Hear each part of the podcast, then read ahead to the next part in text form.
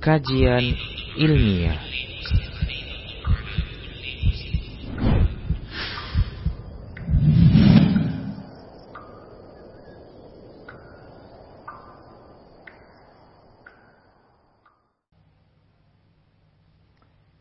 Bismillah, Assalamualaikum warahmatullahi wabarakatuh.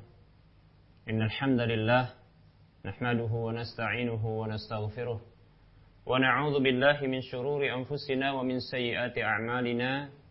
من يهده الله فلا مضل له ومن يضلله فلا هادي له. وأشهد أن لا إله إلا الله وحده لا شريك له. وأشهد أن محمدا عبده ورسوله صلى الله عليه وسلم. قال الله جل وعلا يا أيها الذين آمنوا اتقوا الله حق تقاته ولا تموتن إلا وأنتم مسلمون. يا أيها الناس اتقوا ربكم الذي خلقكم من نفس واحدة وخلق منها زوجها وبس منهما رجالا كثيرا ونساء. واتقوا الله الذي تساءلون به والأرحام إن الله كان عليكم رقيبا. يا أيها الذين آمنوا اتقوا الله وقولوا قولا سديدا. يصلح لكم أعمالكم ويغفر لكم ذنوبكم. ومن يطع الله ورسوله فقد فاز فوزا عظيما أما بعد فإن أحسن الكلام كتاب الله وخير الهدى هدى رسول الله صلى الله عليه وسلم وشر الأمور محدثاتها وكل محدثة بدعة وكل بدعة ضلالة وكل ضلالة في النار Para hamba Allah, para pemirsa Rosa TV dan para pendengar radio Medan Mengaji di mana saja Anda berada, rahimani wa rahimakumullah. Alhamdulillah. Kita berada di bulan Syawal dan ini adalah kajian pertama di bulan Syawal bersama saya setelah kita e, melakukan libur untuk menyambut bulan Syawal Idul Fitri maka saya mengucapkan kami mengucapkan e, selamat Idul Fitri tahun 1441 Hijriah. Dan kami ucapkan taqabbalallahu minna wa minkum. Semoga Allah Subhanahu wa taala menerima semua amal-amal kita yang kita lakukan di bulan Ramadan sebelumnya dan insya Allah setelahnya. Dan semoga Allah Subhanahu wa taala memberikan kepada kita rahmatnya, ampunannya, dan pembebasannya untuk kita dari siksa api neraka. Walaupun kita tidak meyakini bahwasanya bulan Ramadan tersebut ya dikapling menjadi tiga hal ini, namun semua hari-hari dan waktu-waktu di bulan Ramadan tersebut itu memuat rahmat Allah Subhanahu wa taala dari awal sampai akhirnya juga memuat ampunan serta peluang untuk terbebaskan dari api neraka. Baik para muslim rahimani wa rahimakumullah. Kita akan melanjutkan kembali pembahasan fikih muamalah dan akhir dari pembahasan kita adalah tentang jual beli buah sebelum layak petiknya. Sedikit kita akan mengulang tentang hal ini. Bahwasanya terdapat larangan dari Nabi Shallallahu Alaihi Wasallam yang beliau adalah utusan Allah Subhanahu Wa Taala membawa ajaran Allah Subhanahu Wa Taala kepada seluruh manusia. Beliau di antaranya membawa larangan-larangan yang tentunya ini ada kebaikan bagi manusia bila larangan tersebut diindahkan. Di antara larangan tersebut para muslim rahimani warahmatullah adalah larangan menjual hasil panen atau menjual ya pertanian dan buah-buahan ini ini sebelum tampak layak petiknya. Berdasarkan hadis yang telah kita sebutkan dari Anas bin Malik radhiyallahu anhu dari Nabi Shallallahu alaihi wasallam anna annahu naha an bai'i samrati hatta yabduwa salahuha wa anin nakhli hatta yazhuwa qila wa ma yazhu qala yahmaru aw yasfaru hadis ini hadis yang sahih diriwayatkan oleh Imam Bukhari dari Anas bin Malik radhiyallahu anhu bahwasanya Nabi Shallallahu alaihi wasallam melarang jual beli buah-buahan sampai tampak layak petiknya dan melarang dari jual beli pohon kurma sampai yazhu. Lalu ada yang bertanya kepada Nabi Shallallahu Alaihi Wasallam apa itu makna yazhu? Maka beliau mengatakan yahmaru atau yasfaru. Buahnya itu telah ya atau sedang memerah atau menguning demikian. Artinya ini adalah indikasi atau tanda bahwasanya buah tersebut sudah layak petiknya. Hadis riwayat Bukhari. Demikian pula ada hadis ya dari Anas bin Malik radhiyallahu anhu anna Rasulullah sallallahu alaihi wasallam naha an bai'is simari hatta tazhiya. Faqila lahu wa ma tazhi? Qala hatta tahmarra. Faqala Rasulullah sallallahu alaihi wasallam ara'aita idza mana'a Allahu samrata bima ya'khudhu ahadukum mara akhihi bahwasanya Rasulullah Shallallahu Alaihi Wasallam melarang jual beli buah-buahan sampai dia tazhi, dia mengalami zahwu. Maka dikatakan kepada beliau, apa makna dari tazhi? Ya, maka dikatakan Rasulullah bersabda, hatta tahmarra, itu sampai dia memerah. Ya, salah satu tanda bahwasanya buah tersebut akan masak. Ya. Nah, ini merupakan ya e, indikasi bahwasanya tampak pada buah-buahan tersebut atau hasil panen tersebut ini sudah layak petik. Demikian maka Rasulullah Shallallahu Alaihi Wasallam memberikan alasan alasan mengapa hal ini dilarang ya. Yaitu potensi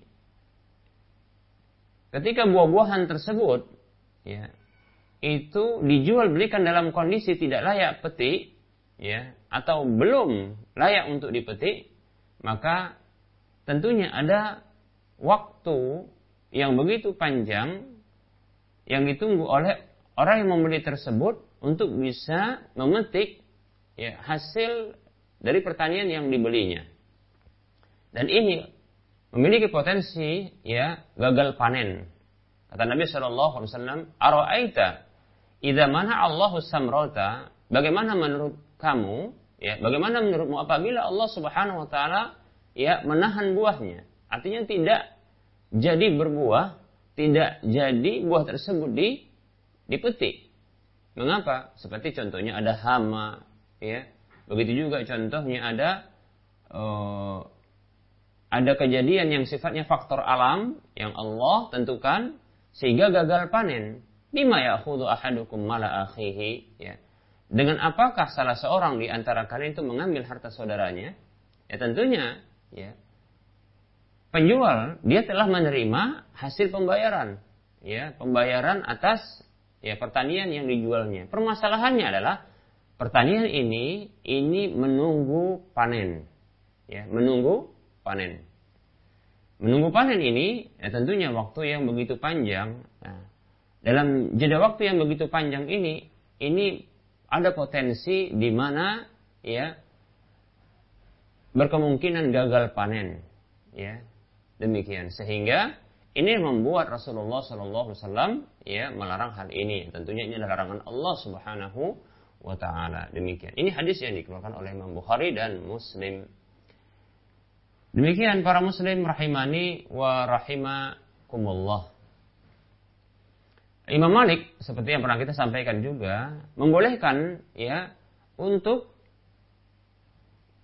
dijual pertanian dan buah-buahan yang dia belum mengalami layak petik atau belum masak ya dengan syarat ya langsung di dipanen. Ya langsung dipanen demikian.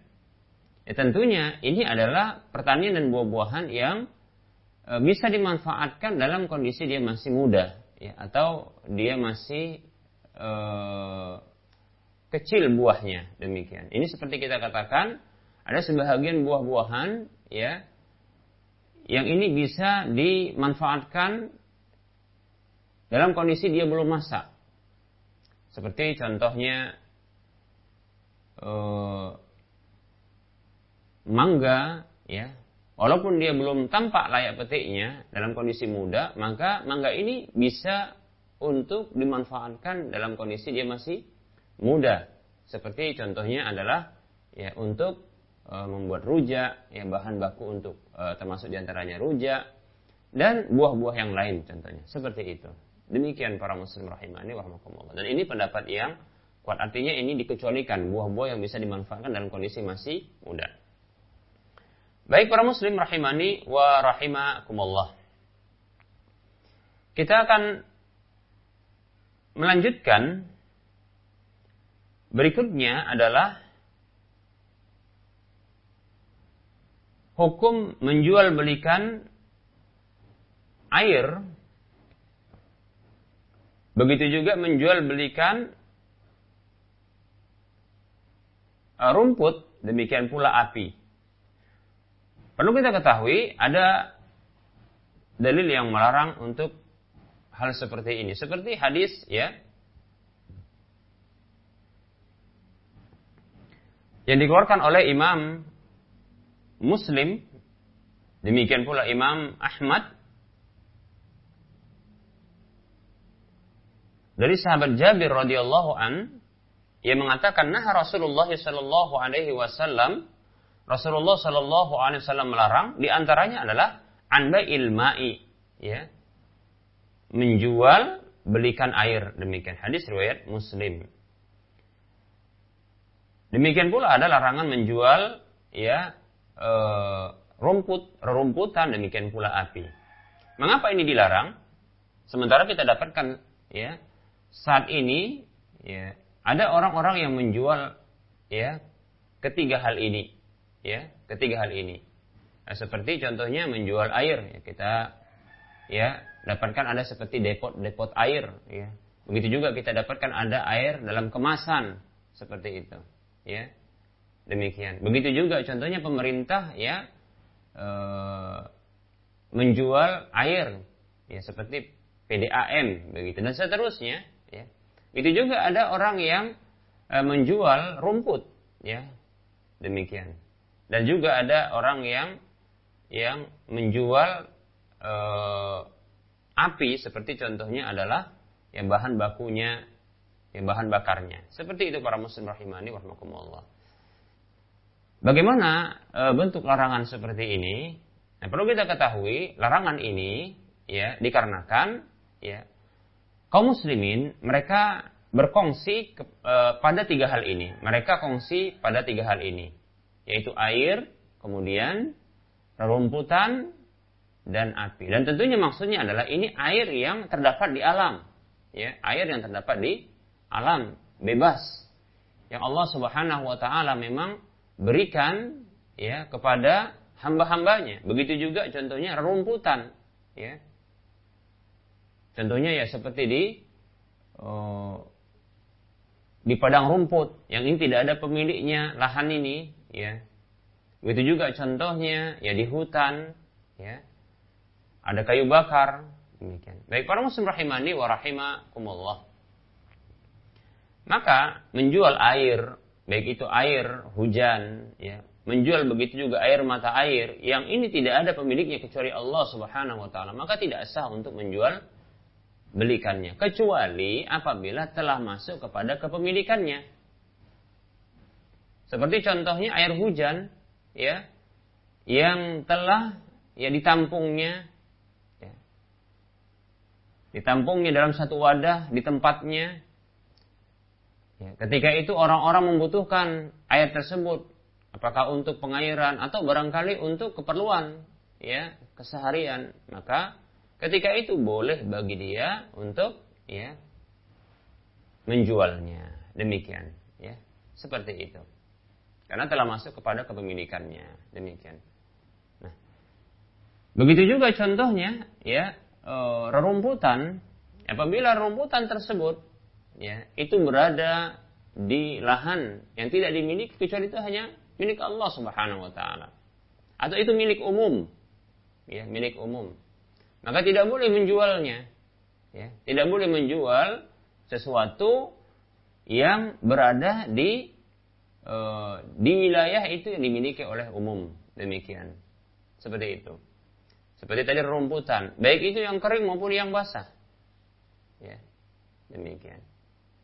Namun apabila contoh ya dikarenakan ya dia telah ya mengaritnya rumput tersebut diaritnya diambilnya dan itu boleh bagi apa namanya bagi eh, orang-orang untuk mengambilnya bahkan ya dengan diambil tersebut maka wilayah tersebut akan menjadi rapi dan bersih ya karena rumput tersebut terpotong ya. Lalu rumput tersebut itu pun dipindahkan ke ke tempatnya maka boleh bagi dia untuk menjualnya. Demikian. Boleh bagi dia untuk menjualnya ya. Bisa jadi di sini adalah sesungguhnya ya, dia menjual jasa ya jasa untuk e, menghasilkan rumput tadi. Demikian ya. Seperti itu.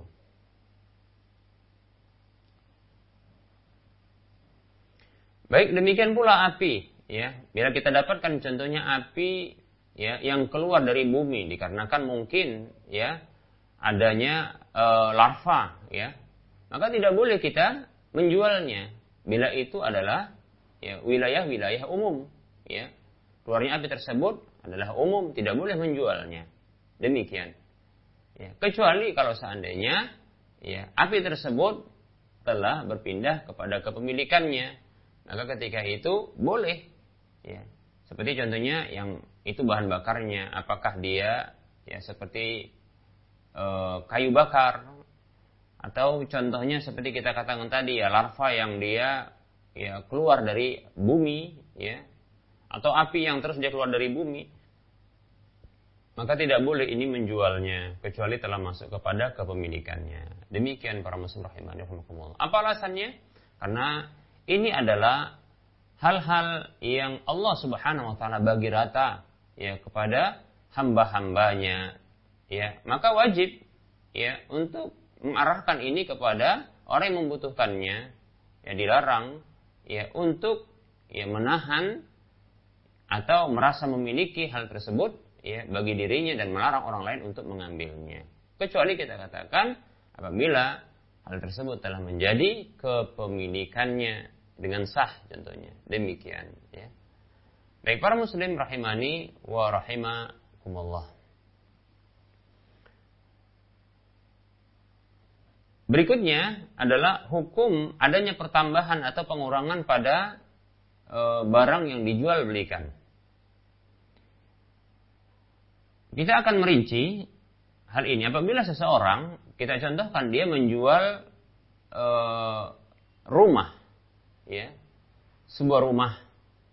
Seseorang yang menjual dia rumah, ya, maka jual beli tersebut itu mengandung ya jual beli lahannya. Ya, begitu juga ya lahannya baik itu bagian atasnya atau bagian bawahnya. Karena hal ini tidak mungkin terpisahkan. Ya. Ini tidak mungkin untuk terpisahkan. Sesuatu yang dia menjadi satu kesatuan, ya. Maka seseorang yang menjual rumah maka apa yang ada di atasnya dan apa yang di bawahnya itu adalah menjadi miliknya. Demikian para muslim rahimani wa rahimakumullah. Kecuali bila ya sang e, penjual mengecualikan. Ya, ada pengecualian contohnya. Ketika dia menjual, maka ada pengecualian. Asalkan hal ini memungkinkan untuk dipisahkan dan ini dalam waktu yang sementara tentunya. Contoh dia menjual rumah, ya, dengan e, lahan yang sudah ditentukan. Lalu dia kecualikan, ya, contohnya adalah kebetulan di samping rumah tersebut ada lahan yang yang sudah dijual juga bersamaan dengan rumah itu dijual, itu ada contohnya tanaman-tanaman, maka dia minta di, dikecualikan ya tanaman-tanaman tersebut agar bisa ya dipanen ya dalam satu musim ini contohnya atau dua musim ini contohnya demikian. Maka yang seperti ini ini tentunya menjadi hak sang penjual seperti itu. Yang menjadi hak penjual. Artinya pemilik sebelumnya. Kemudian apabila ya seseorang itu menjual rumah, ya. Contohnya dengan ukuran ya kurang lebih sekitar 200 meter persegi kita katakan 200 meter persegi ternyata ya, ukuran tersebut ini ya berkurang sedikit atau bertambah sedikit maka sah jual belinya. Maka sah jual belinya. Demikian. Ya. Pertambahan ya, serta pengurangan maka ini kembali kepada sang penjualnya. Ya, seperti itu. Pertambahan dan pengurangannya maka ini tentunya kembali kepada sang e, penjual tersebut yaitu pemilik dia sebelumnya. Demikian. Kalau contohnya dia menjual lebih lebih apa namanya e, kurang ukurannya kurang ya. Maka tentunya ini akan kembali kepada dia ya. Begitu juga apabila lebih contohnya maka dia tanggung ya. Dia katakan ya saya jual seperti ini. Ya contohnya ada ukuran yang sudah jelas seperti ini. Dikatakan dengan penyebutan ukuran 200 meter persegi. Ternyata setelah diukur, ya, ternyata tidak sampai 200 meter persegi. Contohnya adalah ternyata 190 meter persegi demikian. Maka ini kembali kepada dia.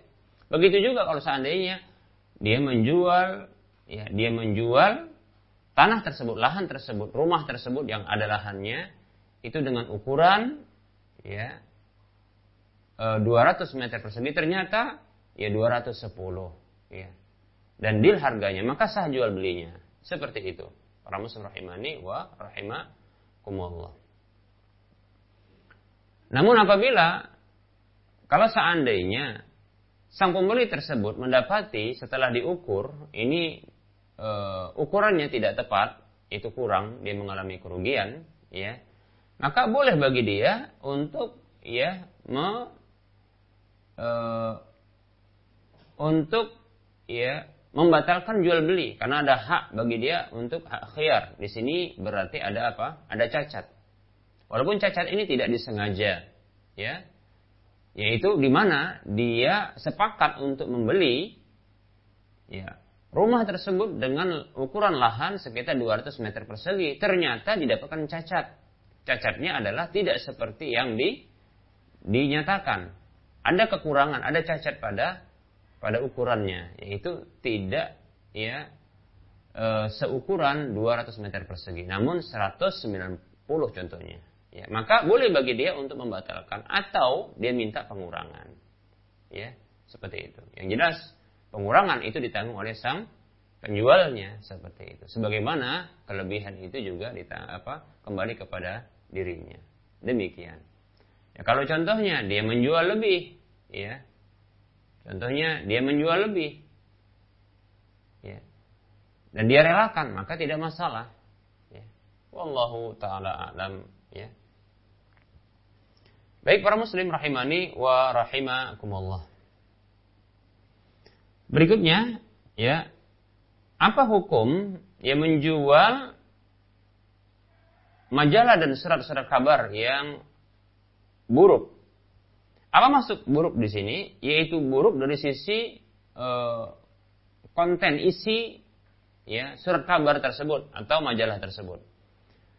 Seperti contohnya surat kabar tersebut ya mengandung ya pendidikan-pendidikan yang yang rusak. Seperti contohnya seperti uh, pendidikan ya uh, kebebasan uh, dalam pergaulan ya antara laki-laki dan wanita yang bukan mahramnya ya seperti ya ini ada pendidikan kebolehan tentang pacaran ya hubungan antara laki dan perempuan ya tanpa batas. Begitu juga contohnya adalah seperti eh, majalah-majalah uh, yang mendidik ya sifat-sifat kekerasan.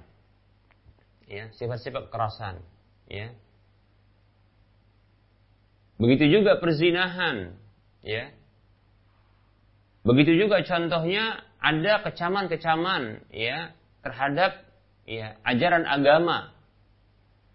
Begitu juga mengandung contohnya ya majalah atau surat kabar tersebut ini mengandung ya pemikiran-pemikiran khawarij.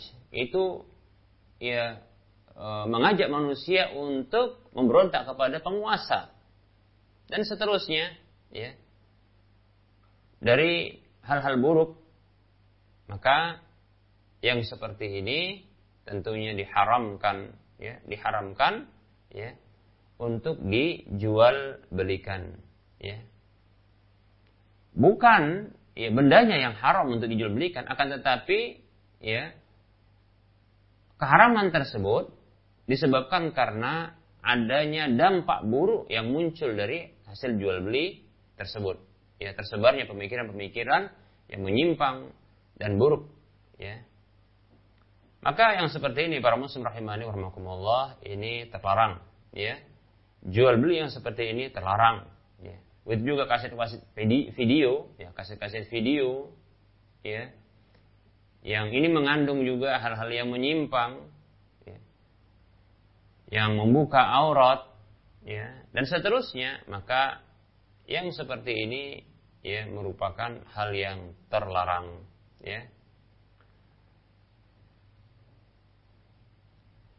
Kenapa? Karena ini merupakan bentuk tolong menolong di atas dosa dan permusuhan. Allah Subhanahu wa taala berfirman dalam surah Al-Maidah ayat 2, A'udzu billahi minasyaitonir rajim wa ta'awanu 'alal birri wat taqwa wa la ta'awanu 'alal ismi wal 'udwan. Janganlah kalian uh, tolong menolong kalian di atas kebajikan dan takwa dan janganlah kalian tolong menolong di atas dosa dan permusuhan. Demikian para muslim rahimani wa rahimakumullah.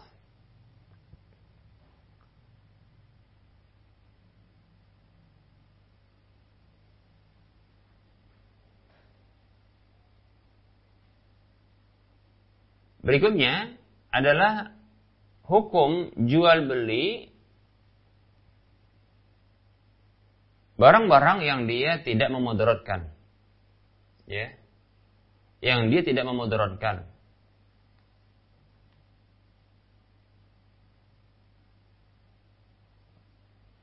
Namun maaf, ee, menjual barang-barang yang dia memudaratkan, ya. Maksudnya memudaratkan ini dia memiliki e, menjadi sarana untuk hal-hal buruk. Walaupun tadi kita sebutkan ya pembahasan sedikit tentang ya, jual beli majalah, begitu juga surat kabar, ya, kaset video yang ini menjadi penghantar untuk ya sampainya hal-hal buruk kepada manusia. Ini juga bagian, tapi ini e, secara khusus dibahas yaitu terkait dengan jual beli, hukum jual beli sesuatu yang ini akan mendatangkan kemudaratan, membuka peluang bagi orang-orang untuk menjadikannya ini sebagai sarana untuk ya kepada e, dosa, jatuh kepada dosa. Seperti contohnya adalah jual beli e, bahan baku yang akan dijadikan khamar. Ya, bahan baku yang akan dijadikan khamar. Contohnya, ya, ketika ada petani-petani di satu wilayah yang dia bertani eh, air nira contohnya ya, pohon-pohon nira, ya, begitu juga contohnya petani pohon anggur contohnya. Lalu ada perusahaan ya. Atau ada calon pembeli yang ternyata diketahui calon pembeli ini ya menjadikan barang-barang yang akan dibelinya ini sebagai bahan baku untuk perkara-perkara yang haram, maka haram bagi ya para petani tersebut atau orang-orang tersebut untuk menjualnya kepada dirinya, kepada orang tersebut. Ya. Begitu juga contohnya petani tembakau yang mengetahui bahwasanya ya para pembeli ya para pembeli tembakau yang tersebut ya hasil panen dari tembakau tersebut ini adalah orang-orang yang akan menjadikannya sebagai bahan baku rokok maka ini haram juga untuk menjualnya kepadanya. Hukum asalnya maka boleh. Maka yang seperti ini ya yang seperti ini maka hendaknya ya mereka harus memilah dan memilih para pembeli ya para pembeli agar ya, barang-barang ya, yang dimilikinya atau hasil-hasil e, pertanian dan perkebunannya ya ini tidak menjadi sarana ya atau menjadi e, bahan ya bahan baku untuk satu yang haram nantinya. Demikian ya seperti itu. Ya, hukum asalnya boleh-boleh saja. Contohnya ya petani tembakau mengkhususkan untuk jual belinya kepada perusahaan-perusahaan ya contohnya perusahaan-perusahaan e, obat-obatan. Ya obat-obat kimia contohnya seperti itu ya. Karena memang ada sebagian ya e, obat-obat kimia itu yang bahan bakunya adalah tembakau. Demikian seperti itu. Begitu juga contohnya para petani para petani e, air nira contohnya yang mereka ya mengkhususkan menjual air nira tersebut untuk dijadikan bahan baku gula aren. Ya. Maka tentunya ini dibolehkan. Begitu juga contohnya para petani e, anggur yang mereka yang menjual hasil panen dari buah anggur tersebut ya ini kepada para tengkulak atau pembeli-pembeli yang agen-agen yang mereka ini akan menjualnya sebagai buah di pasar pasar buah contohnya maka yang seperti ini juga ya tidak mengapa. Ya, seperti itu. Baik, ya, para muslim rahimani wa rahimakumullah.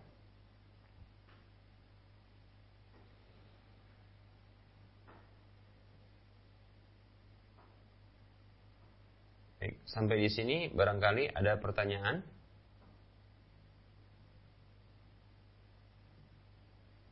Untuk materi sudah berlalu 30 menit ya.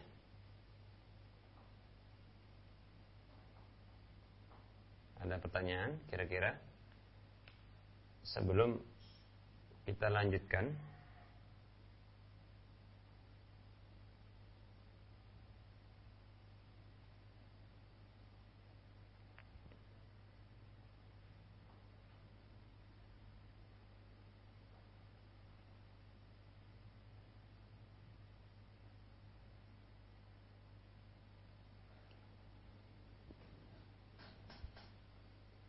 Baik, ini ada pertanyaan. Kita mencoba untuk memahami dulu oh, soalnya ya. Bismillah, Assalamualaikum warahmatullahi wabarakatuh. Waalaikumsalam warahmatullahi wabarakatuh. Taqabbalallahu minna wa minkum. Amin. Taqabbalallahu minna wa minkum. Saya ingin bertanya, Ustadz, saya bekerja di perusahaan barang retail ini, Ustadz. Dan satu ketika teman kerja membeli sebuah barang dapatlah diskon untuk pembelian karyawan. Tapi saya minta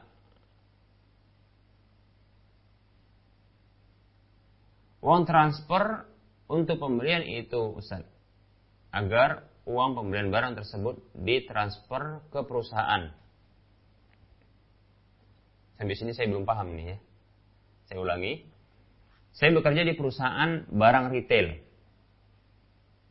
Barang retail berarti penjual dengan satuan-satuan begitu ya. Baik. Dan satu ketika teman kerja membeli satu barang, satu barang ya. Dapatlah ia diskon untuk pembelian karyawan. Maksudnya karena sebagai karyawan dia dapatkan uh, diskon pembelian. Tapi saya minta uang transfer untuk pembelian itu tapi saya minta uang transfer untuk pembelian barang itu.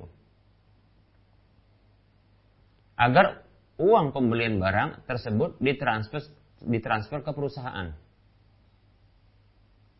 Apakah yang saya lakukan minta uang transfer itu termasuk riba Ustaz? Apakah uang administrasi transfer ke bank itu termasuk riba Ustaz?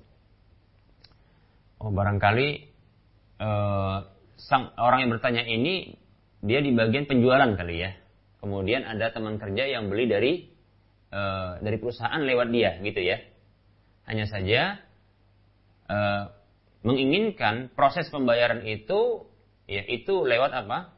Lewat uang transfer ya itu ke bank. Nah ini mungkin ya pertanyaannya. Apakah ya uh, administrasi uang transfer bank ini termasuk riba? Baik, ya. Sepertinya ini yang saya pahami dari pertanyaan ini. Beri penjelasan uh, uh, kepada saya Ustaz. Syukran jazakallahu khairan. Barakallahu fiik. Ya. Afwan ya. wa anta fajazakallah wa fiik barakallah.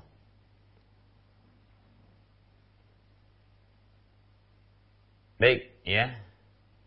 Tentunya menjawab pertanyaan sesuai dengan pemahaman ya apa yang sampai ya kepada orang yang ditanya tentunya ya. Yang saya pahami dari e, pertanyaan ini adalah pertanyaan seputar uang administrasi transfer ke bank. Apakah termasuk riba? Maka jika benar itu adalah administrasi ya contoh ya ada transfer administrasi yang saya tahu yang pernah saya lakukan adalah biaya transfer administrasi ya, kalau dia lain bank itu sekitar 6.500 ya pada umumnya ya. ya. Maka kita katakan ya, apabila benar-benar biaya administrasi tersebut yang 6.500 ya. Ini bila nominal nominal transfer tersebut berbeda-beda namun tetap saja dikenakan ya biaya administrasinya dengan nilai yang tetap. Contohnya tetap saja 6.500 ya. Baik itu 100.000, baik itu 1 juta, baik itu 10 juta, tetap saja 6.500, maka inilah disebut dengan biaya administrasi. Ya. Demikian. Maka apakah itu riba? Maka itu tidak riba. Ya, itu bukan riba. Dan itu benar-benar adalah administrasi. Ya. Bukan keuntungan tapi dia apa namanya? Eh, biaya administrasi, beban ya. Semacam ini apa namanya? E, biaya operasional yang harus di, dikeluarkan. Demikian.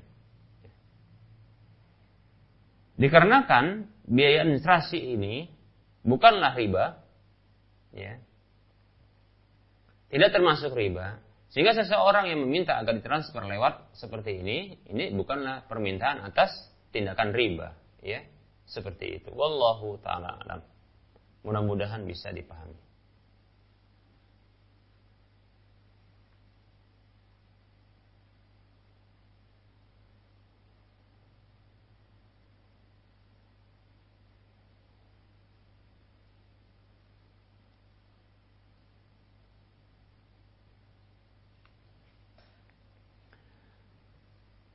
Bismillah, Assalamualaikum warahmatullahi wabarakatuh.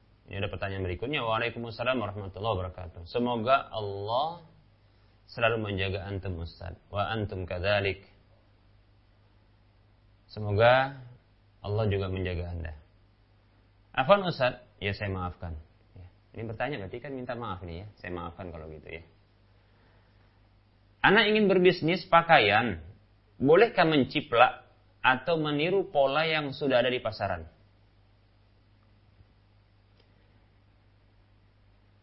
Sebuah e, barang ya yang sudah dijual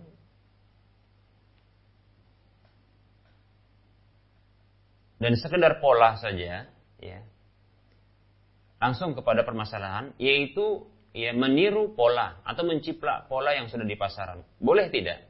kita katakan tentunya oh, ada namanya apa itu? Saya lupa. Kalau sebuah produk terus di, agar diakui oleh uh, dunia, maka di, di, di apa namanya? Apa?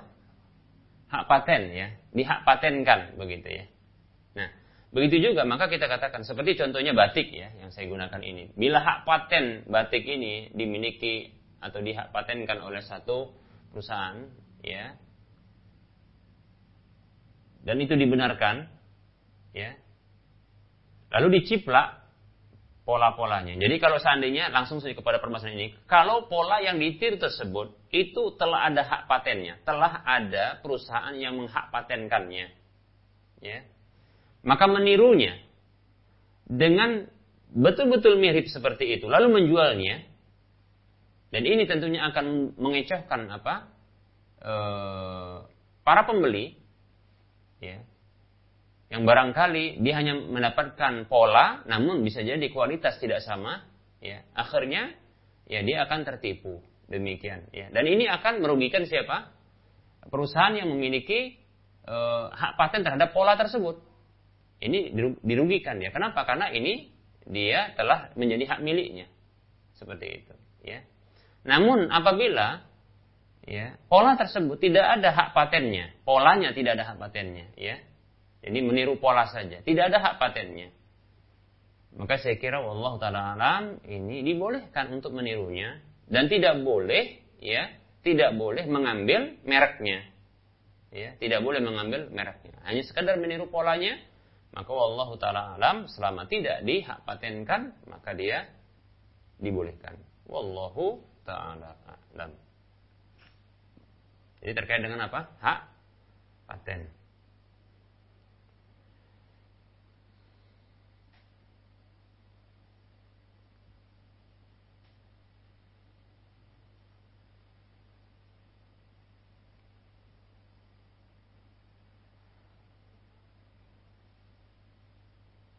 Baik, kita akan mencari uh, pertanyaan lain ya. Atau silahkan ya, Anda mengirimkan pertanyaan di nomor layanan kami ya 0852 6190 4177 ya.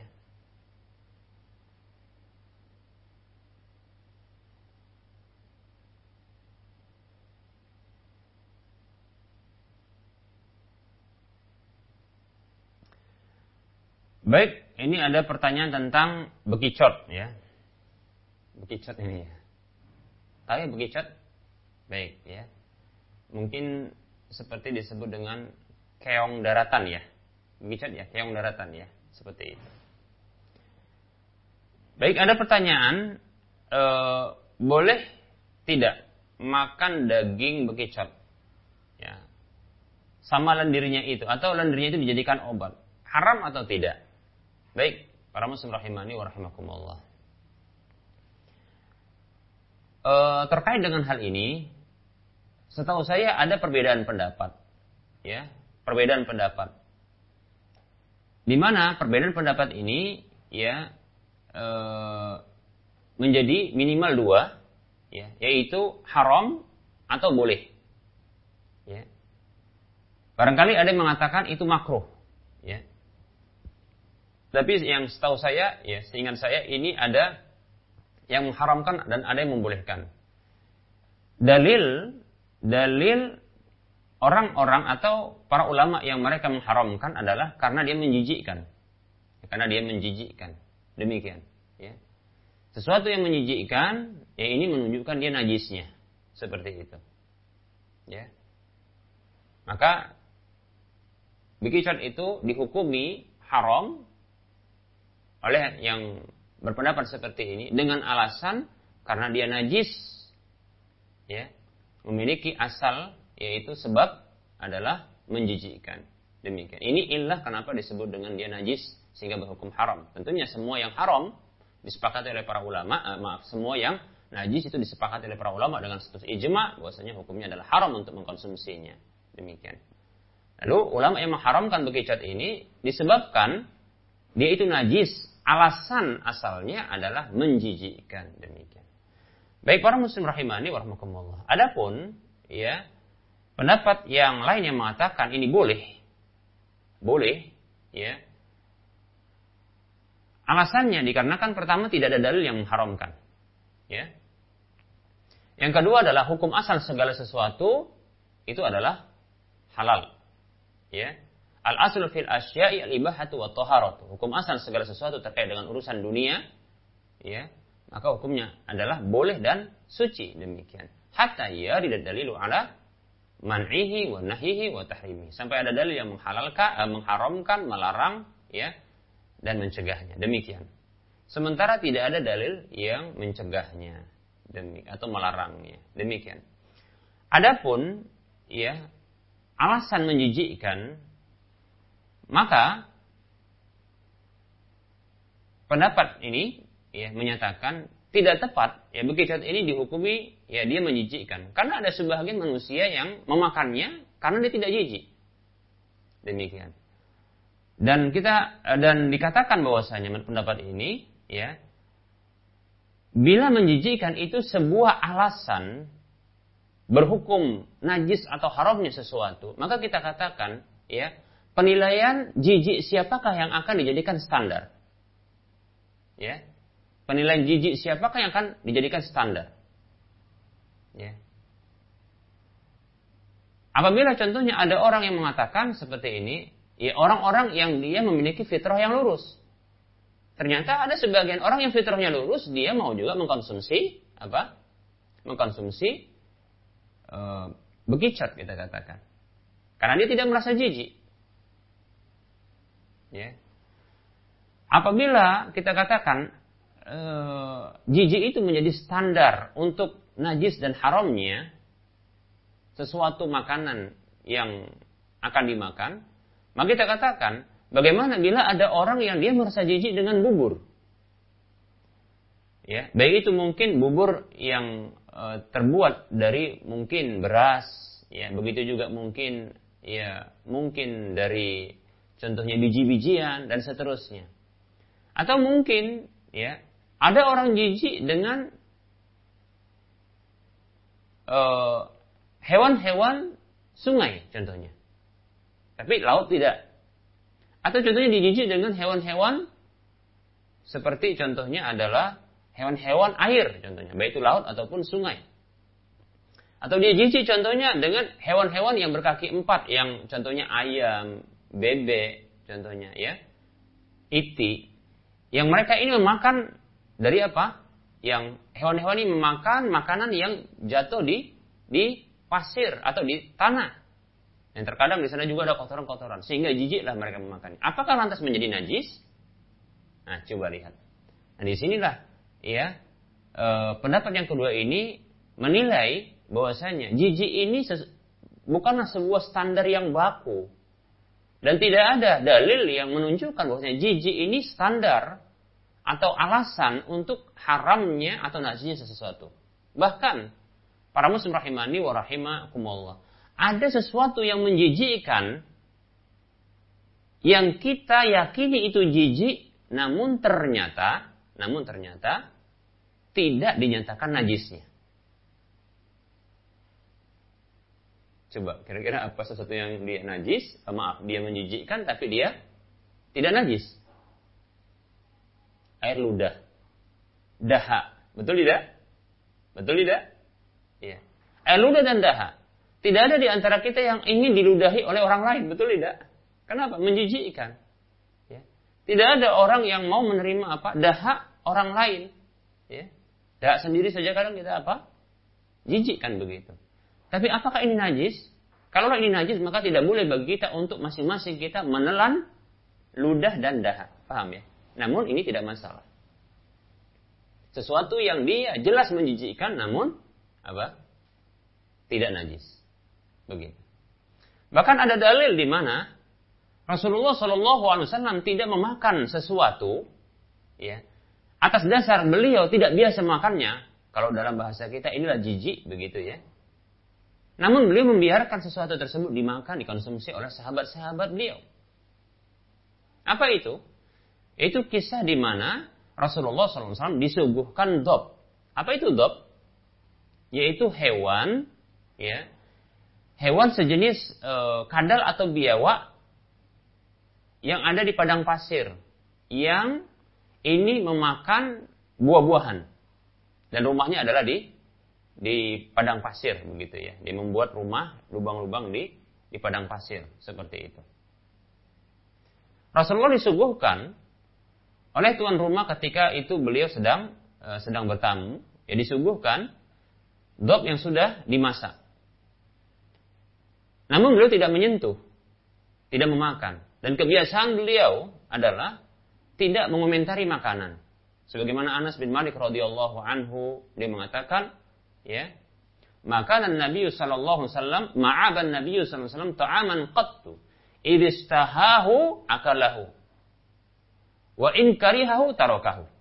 Hadis Bukhari Muslim. Kata Anas bin Malik radhiyallahu anhu, Nabi itu, Nabi Shallallahu Alaihi Wasallam itu tak pernah mencela, mengomentari makanan sedikit pun.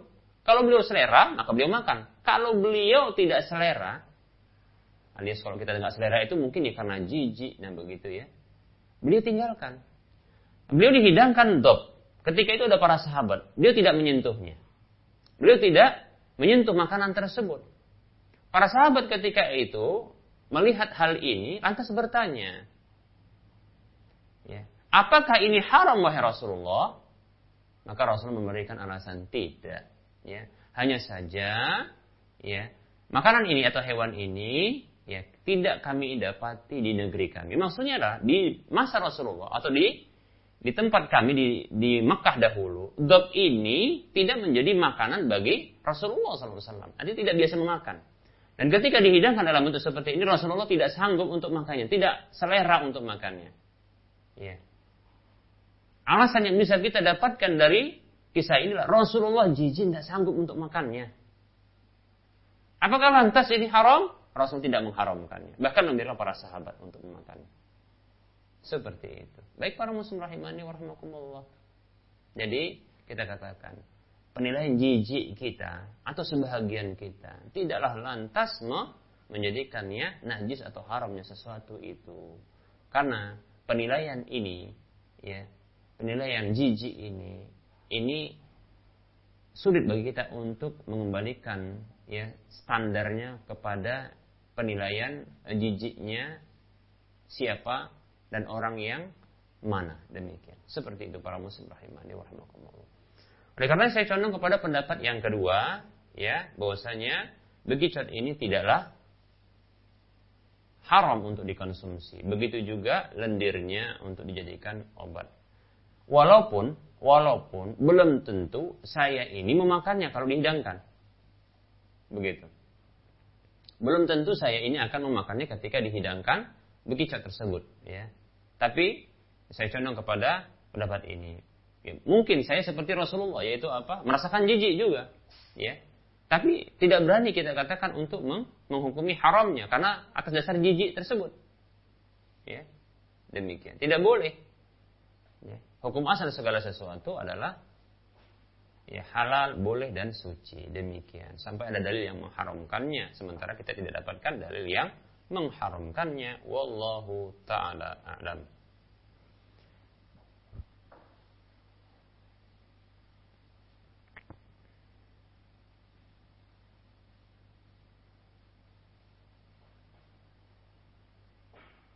Kita akan mencoba untuk mencari pertanyaan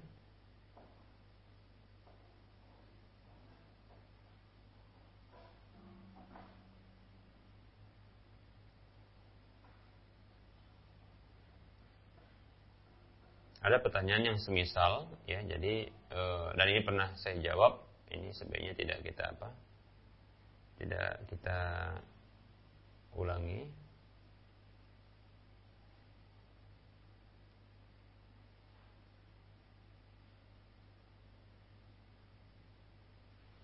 Baik, ah, ini dia ya. Ini barangkali penting juga nih saya sampaikan. Karena ini pertanyaan yang berulang kepada saya, sepertinya ini belum pernah saya bahas di sini ya. Belum pernah saya bahas di sini. Dan ini pertanyaan yang mungkin lebih dari tiga orang yang bertanya kepada saya dalam waktu yang berdekatan. Ya. Baik, saya akan jelaskan. Ya. Itu bertanya seperti ini. Afan Ustaz, Ana mau bertanya soal BPJS Ustaz. Gimana hukumnya Ustaz kalau Ana mendaftarkan bayi Ana ikut program BPJS dan kalau melahirkan pakai BPJS juga Ustaz. Jazakallahu khairan wa jazallah. Ini belum pernah kita bahas ya? Belum ya? Maksudnya di sini belum pernah kita bahas? Belum. Baik. BPJS ya. Oh, yang saya pahami dari BPJS yang ditanyakan ini adalah BPJS mandiri ya.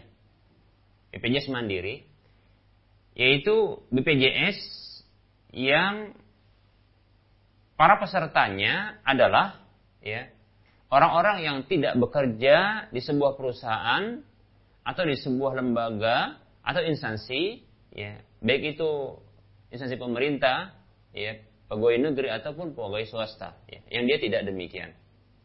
Jadi ini adalah eh, BPJS yang masyarakat umum yang tidak bekerja dia ya, yang dia masuk ke dalam ya BPJS ini. Demikian ya. Yang jelas ya, yang kita akan kita bahas adalah BPJS mandiri. Baik para muslim rahimani warahmatullah. Eh, BPJS yang saya pahami bahwasanya BPJS ini adalah memperlakukan akad hibah. Ya. Dia memperlakukan akad hibah.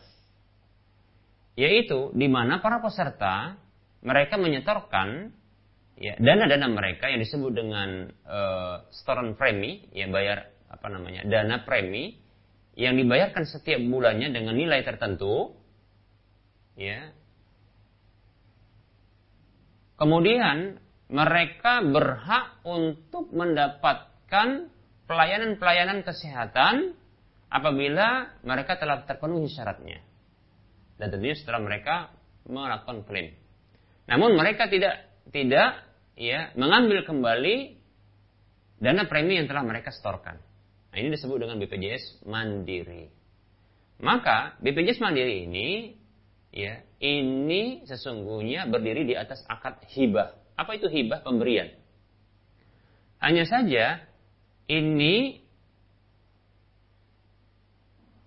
uh, akad hibah seperti ini dia para pesertanya ya bersepakat untuk saling ya untuk saling memberikan ya keberhakan untuk mendapatkan pelayanan kesehatan.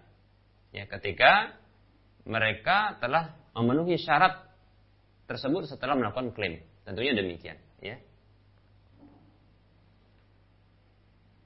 BPJS dia bukanlah seperti asuransi-asuransi konvensional. Ya, asuransi-asuransi konvensional. Karena sesungguhnya asuransi konvensional ya ini bukanlah berdiri di atas bukanlah dia berdiri atau tegak di atas akad hibah. Namun lebih tepatnya adalah ya, akad peminjaman atau hutang, pemberian hutang kepada perusahaan asuransi agar dikelola, ya. Lalu pada waktu yang telah disepakati itu akan dikembalikan ya dengan adanya tambahan-tambahan plus dengan pelayanan-pelayanan ya. Yang pelayanan ini ini didapatkan tatkala ada klaim setelah terpenuhi syarat-syaratnya. Baik para muslim rahimani rahimakumullah. Inilah yang membedakan antara ya BPJS dengan asuransi-asuransi konvensional asuransi-asuransi konvensional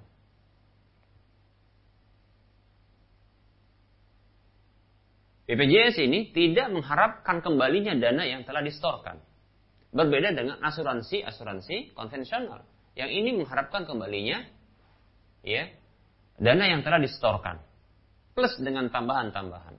Oleh karenanya, ya, asuransi-asuransi konvensional itu mengandung tiga hal sekaligus. Yang pertama adalah mengandung riba. Bahkan riba ini ada dua. Yaitu setoran yang dana yang disetorkan ini akan dikembalikan dengan cara lebih. kelebihan itu disepakati. Seperti contohnya nanti akan di akhir, contohnya eh, tahun sekian tahun atau nanti di masa tua, ya itu di usia sekian maka dia akan mendapatkan pengembalian dari dari dana yang telah disetorkan dengan jumlah yang lebih plus dengan disepakati juga adanya tambahan-tambahan pelayanan-pelayanan seperti itu. Maka ini riba, ini riba yang pertama. Riba yang kedua adalah apabila para peserta asuransi-asuransi konvensional ini ini telat membayar, maka di waktunya, telat membayar dari, waktunya, maka akan dikenakan denda keterlambatan. Nah ini menjadi riba juga. Ini seperti yang disebutkan uh, dalam uh, riba-riba bentuk riba jahiliyah. Ada ungkapan orang-orang jahiliyah seperti ini, Anzirni azidka. Beri tangguh kepadaku pelunasan pembayaran tersebut, nanti aku akan tambahkan kepadamu. Demikian, seperti itu. Nah, ini juga riba. Ya, termasuk jenis riba yang pertama sama. Ya, hanya saja ini bentuk dua riba yang berbeda, tapi dia sama-sama riba al-qard, yaitu riba hutang piutang. Demikian para muslim, rahimani wa rahimakumullah. Ya. Sekaligus juga, ya, asuransi konvensional itu mengandung judi. Di mana di sini ada untung-untungan. Ya untung-untungan nanti dapat pelayanan atau untung-untungan tidak dapat pelayanan. Karena tidak apa? Tidak e, para peserta semua, maaf kita ulangi tidaknya kita hapus. Para peserta semua, mereka menyetorkan dananya, sudah menyetorkan dananya. Kemudian mereka ini seperti orang-orang para peserta yang ikut dalam perjudian. Kemudian yang menjadi pemenang di antara mereka adalah orang yang mengklaim ya untuk mendapatkan pelayanan tersebut. Tentunya adalah orang yang mendapatkan musibah. Seperti itu. Ya. Sekaligus juga ini ada pelanggaran berikutnya yaitu horor, ketidakjelasan. Tidak jelas. Ya. Tidak jelas dia mendapatkan pelayanan bentuknya apa, kemudian kapan, ya, dan jumlahnya berapa, tidak diketahui. Ya, demikian. Jadi, ya asuransi-asuransi konvensional apa pun dia, maka dia mengandung ketiga hal ini riba, dua bentuknya tadi sudah kita sebutkan, goror dan judi demikian sekaligus. Ya. Apa sebabnya? Karena para peserta mereka menyetorkan dana dan mereka mengharapkan kembalinya dana plus dengan tambahan-tambahan ya dan pelayanan-pelayanan yang tidak jelas ya pelayanan kesehatan tersebut. Bentuknya waktunya dan jumlahnya. Demikian. Seperti itu. Berbeda dengan apa? BPJS BPJS karena akadnya akad hibah yaitu memberikan menghibahkan dana yang sifatnya rutin setiap bulan dengan jumlah tertentu demikian dan dia tidak berharap kembali ini hibah ya karena ini adalah hibah pemberian dan tidak mengharap kembali, ya, maka ketiga hal ini, pelanggaran-pelanggaran yang ada pada asuransi konvensional, ini tidak berlaku di BPJS. Riba contohnya. Di mana bentuk riba? Hutang piutangnya. Tidak ada riba di sini. Mengapa? Karena tidak ada dana yang mau dikembalikan. Karena ini bukan bentuk hutang. Ya. Tidak ada dana yang dikembalikan. BPJS tidak ada dana yang mau dikembalikan. Disetorkan, maka sudah dianggap itu apa? Sudah lepas dari dirinya dan dia tidak berhak terhadap pemberian pemberian tersebut yang sudah diberikan tersebut. Demikian, ya. Demikian, ya. Jadi tidak ada riba di sini. Ya. Tidak ada riba ya, yaitu apa? Menghutangkan uang lalu mengharap kembali. Demikian. Kemudian yang kedua, Baik, kita akan bahas tentang riba dulu. Ya. Riba dulu. Sesungguhnya, uh, sebel, uh, mulai dari awal kemunculan BPJS sampai uh, tahun, kalau nggak salah di akhir dari 2018 atau 2019, ya, saya lupa ya. Tapi saya pernah mendapatkan linknya, lalu saya baca BPJS menghapuskan denda keterlambatan. Ini riba yang kedua. ya. mulai dari awal kemunculan sampai uh, akhir dari 2019 katakan atau 2018 ya. BPJS memperlakukan denda keterlambatan. Namun setelah itu mereka menghapuskannya. Sehingga sebahagian para dai-dai ya ustadz-ustadz yang memahami tentang riba, mereka menyuarakan ketika itu haramnya BPJS karena satu hal ini, yaitu apa? Itu riba pada denda keterlambatan. Seperti itu. Begitu hal ini dihapuskan, maka tidak ada riba. Demikian.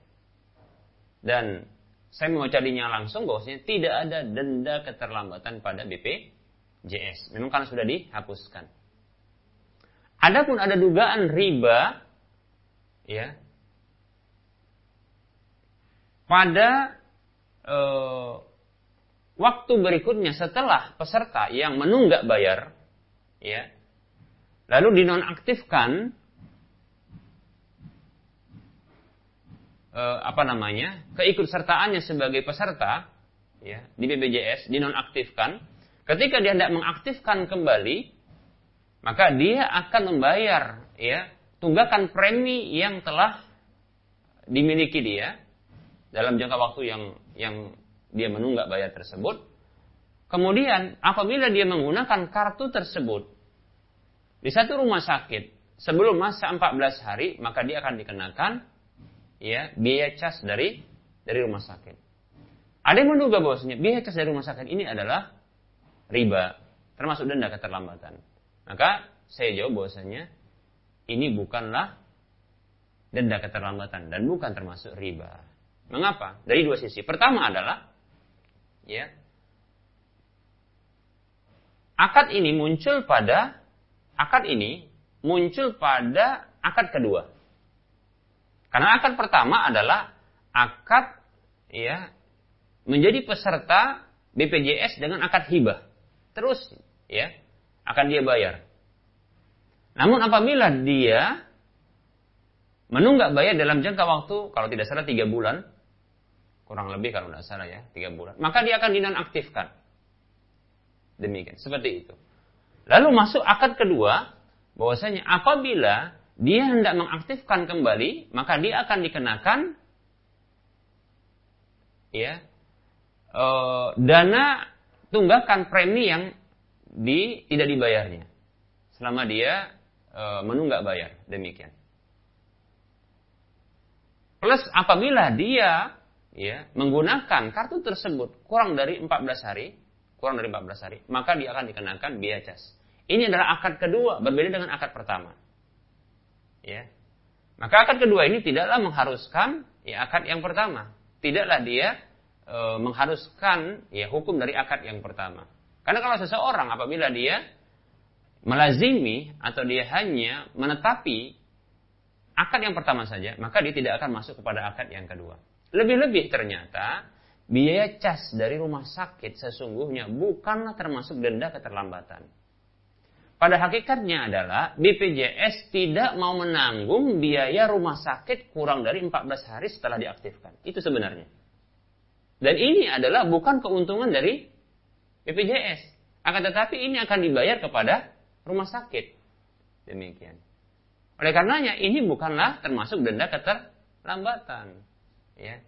Artinya seperti ini, rumah, e, BPJS tidak akan mau menanggung biaya rumah sakit apabila ya penggunaan kartu BPJS tersebut setelah diaktifkan itu kurang dari 14 hari.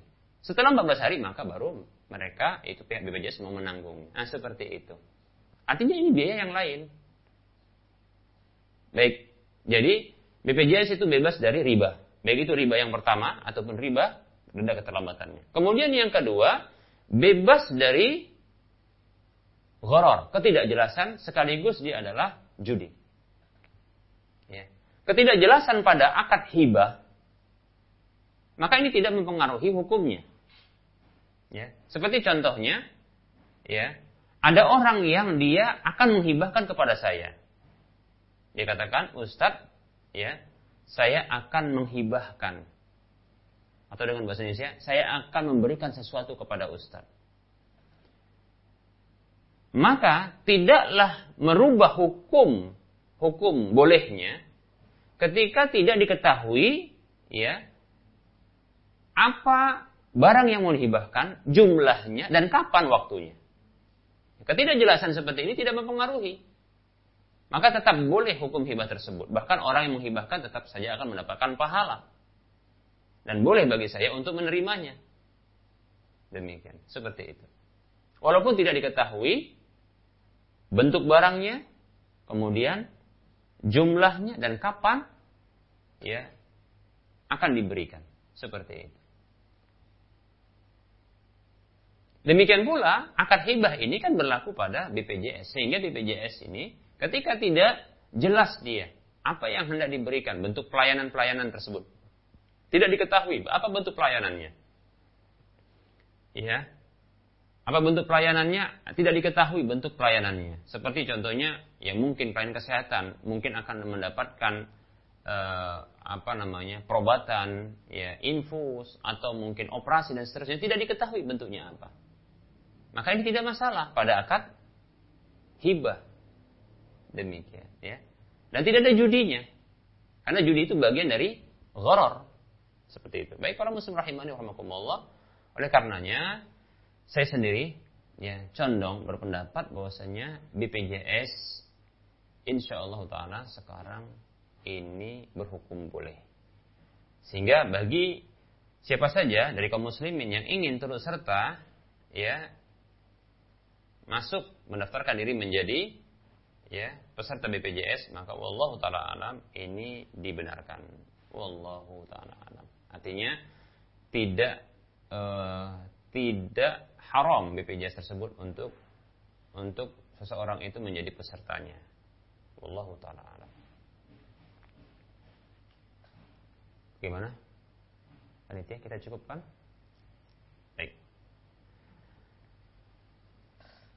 Para muslim rahimani warahmatullah, kajian kita sampai di penghujung dari kajian ini.